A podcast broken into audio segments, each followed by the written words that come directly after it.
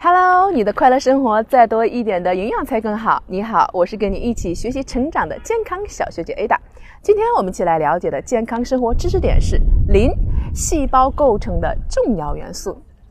我们说磷啊，在我们的人体矿物质含量排名第二，那么占人体重量的百分之一。那么磷在人体的地位呢，仅次于钙。大部分存在我们的骨骼和牙齿当中，对我们的骨质发育功不可没，还可以保护牙齿不受这个腐蚀。小部分呢会分布在我们的神经组织等软组织当中啊。那么磷是人体遗传物质核酸的重要组成部分，也是人体能量转换的一个关键物质三磷腺苷的重要成分。还是多种酶的组成，生物膜磷脂的组成，是构成我们的骨骼呀、牙齿啊一个重要成分，可以说是运转人体生命活动的一个齿轮。那么磷是在所有的细胞当中的核糖核酸、脱氧核糖核酸的构成元素之一，对生物体的遗传代谢、生长发育、能量的供能方面都是不可缺少的。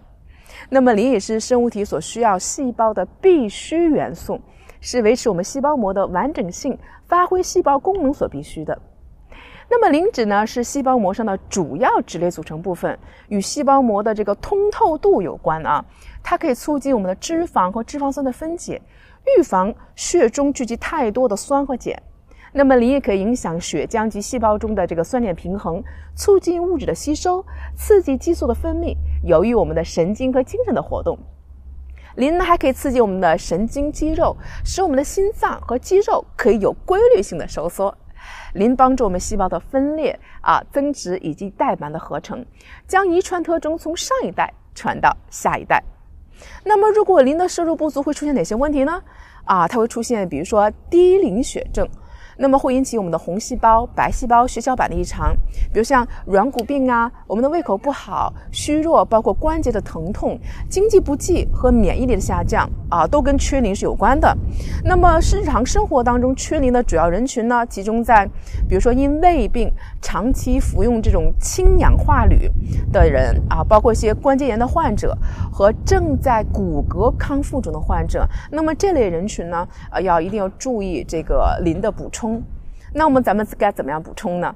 啊，我们从日常食物中摄取，当然还是一个主要的一个方式。那咱们食物当中含磷最多的就是淡菜、紫菜，那么较多的呢，啊，比如说像蛋黄呀、牛奶呀、虾呀、鸡呀，包括瘦肉等等。